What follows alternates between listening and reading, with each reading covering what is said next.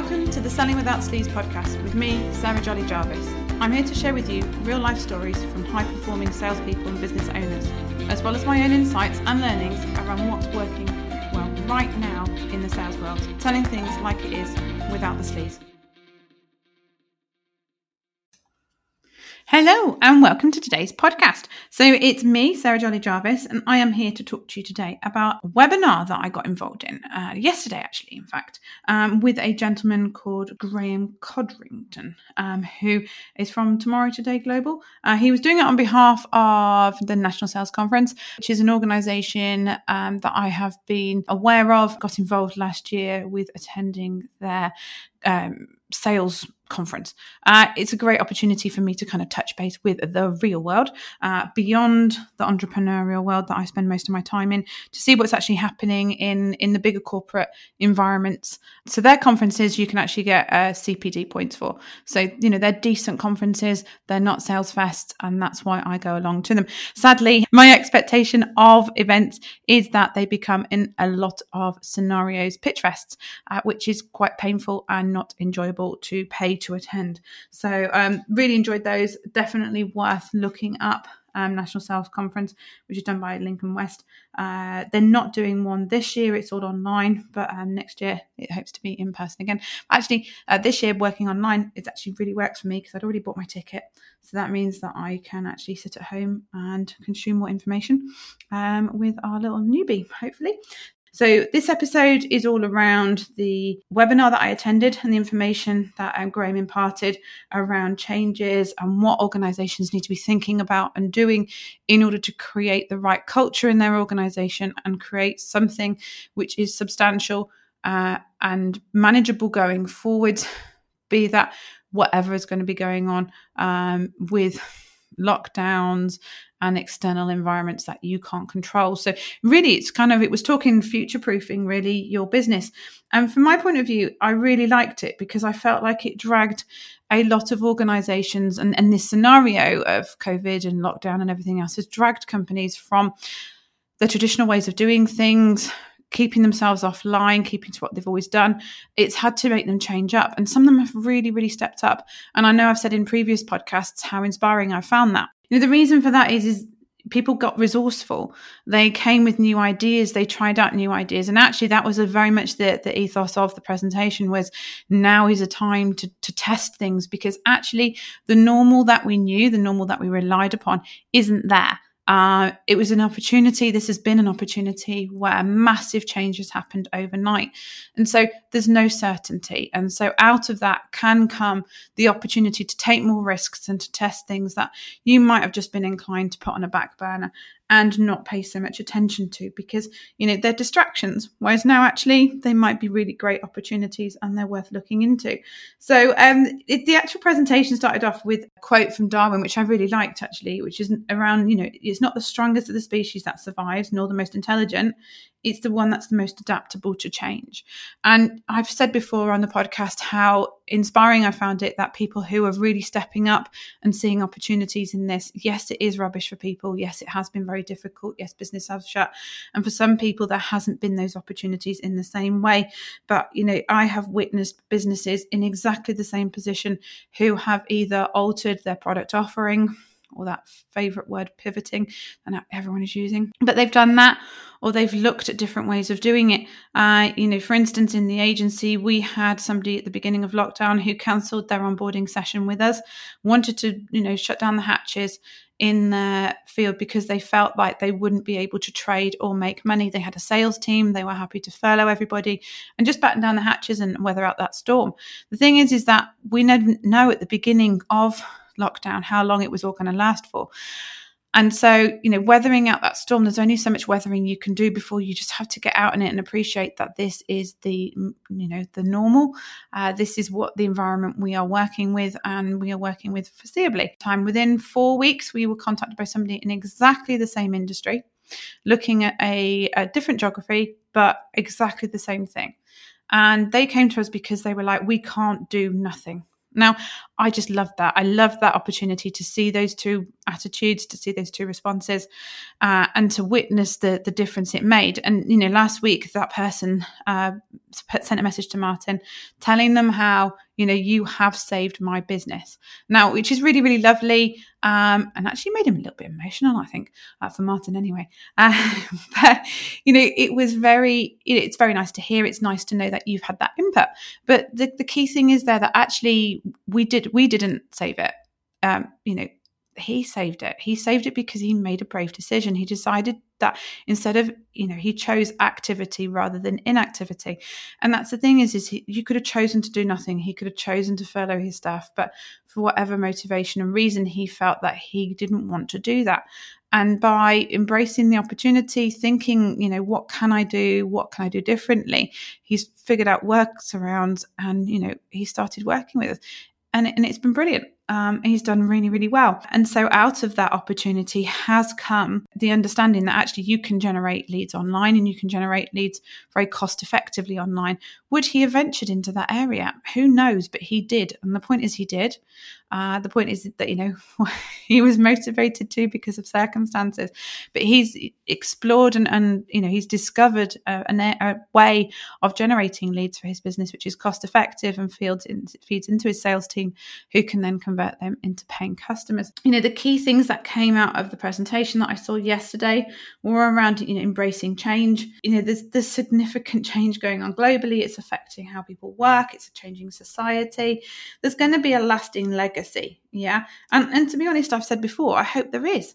Because if there is that lasting legacy, if, if change can come out of this, then that's a good thing. Good things have come out of this situation. Has it, you know, made up for the bad stuff? I'm not the person to say, but let's take from this what we can, which is the positive.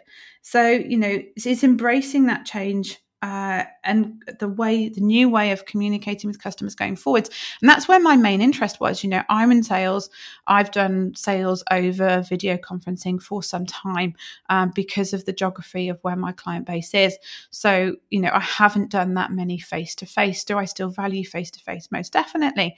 Uh, do i miss it? Yeah. I'm re- you know it's nice to get out and actually meet humans um, in real life. Uh, it definitely helps you form quicker relationships with them but the thing is, is that in this new scenario, um, you know, people's expectations, of people traveling, people's expectations of what is and isn't necessary have changed, and hopefully they've changed in the long term. Um, the environmental impact, for instance, is, is one major thing that you know I think is a, is a real positive.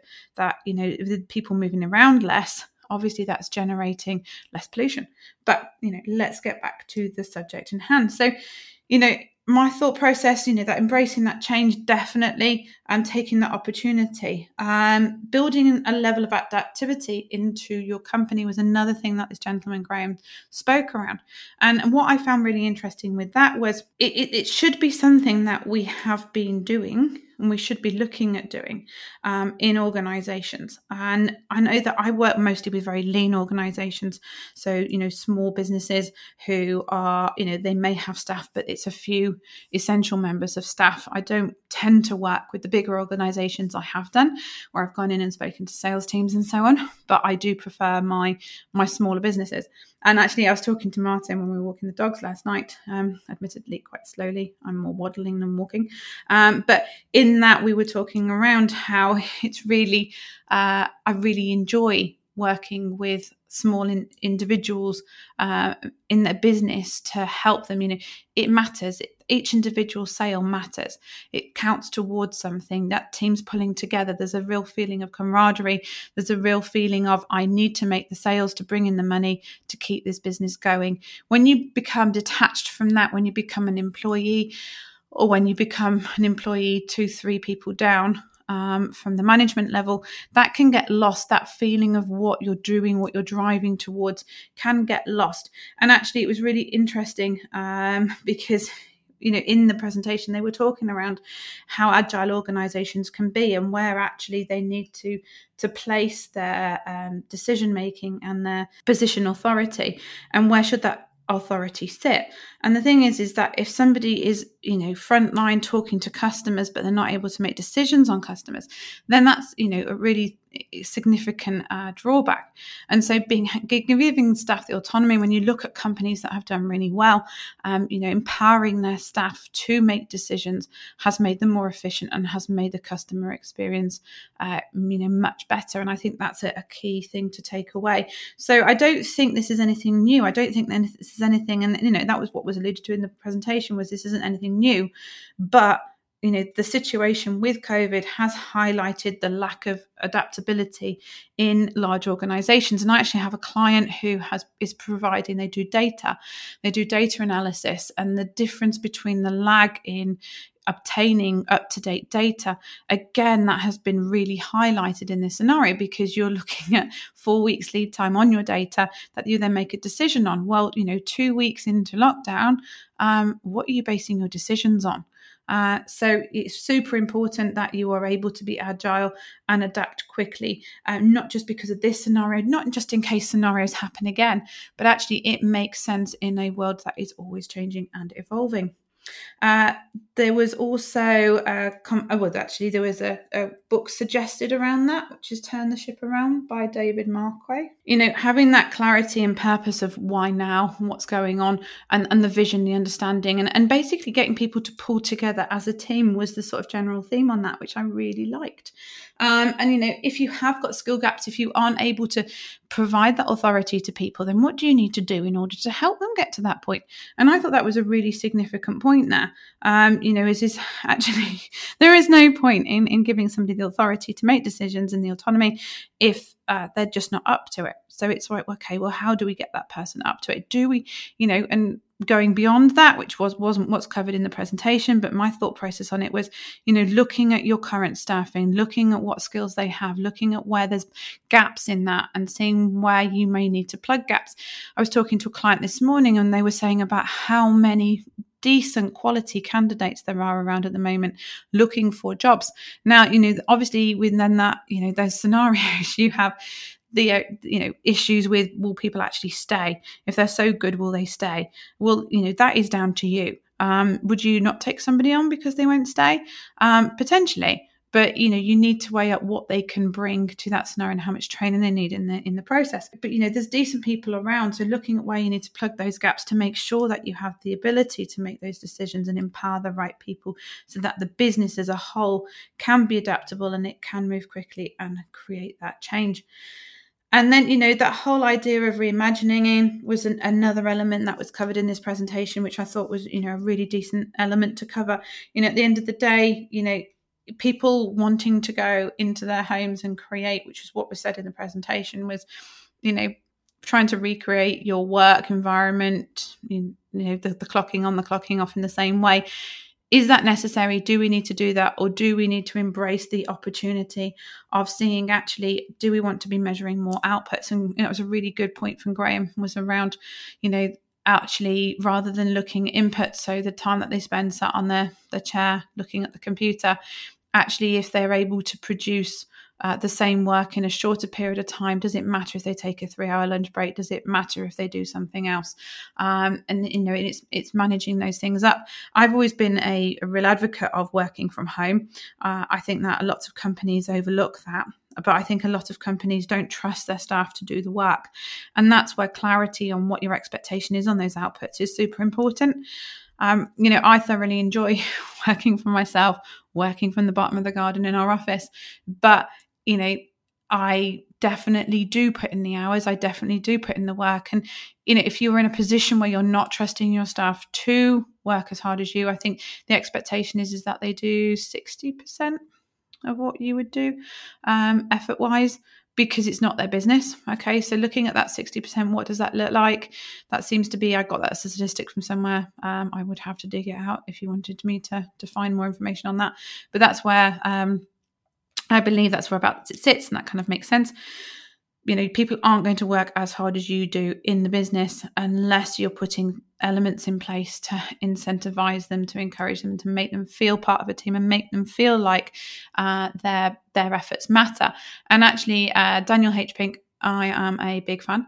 And uh, one of his books around how to motivate people talks around the different elements of what you can put in place to encourage people.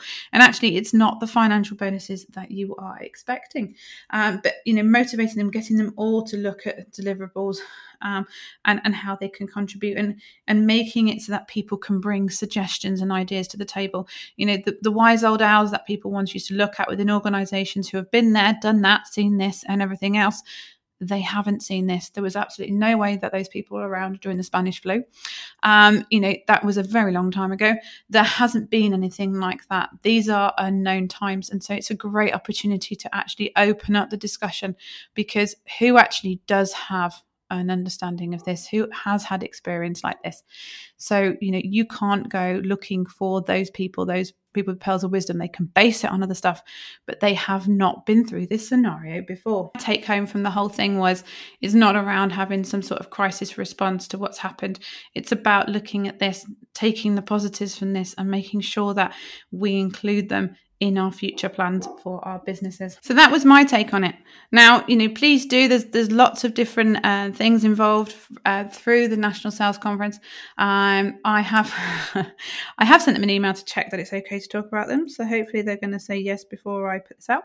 Um, but you know, I, I, am a fan. I think it's great to have a body like that who represents uh, a sector, you know, such as sales, which is super important. Going to their conference last year was was super valuable for me to keep touch with what's going on in the industry and to see what you know the bigger organisations, the corporates as I refer to them. It's good to keep in contact and know what's going on there.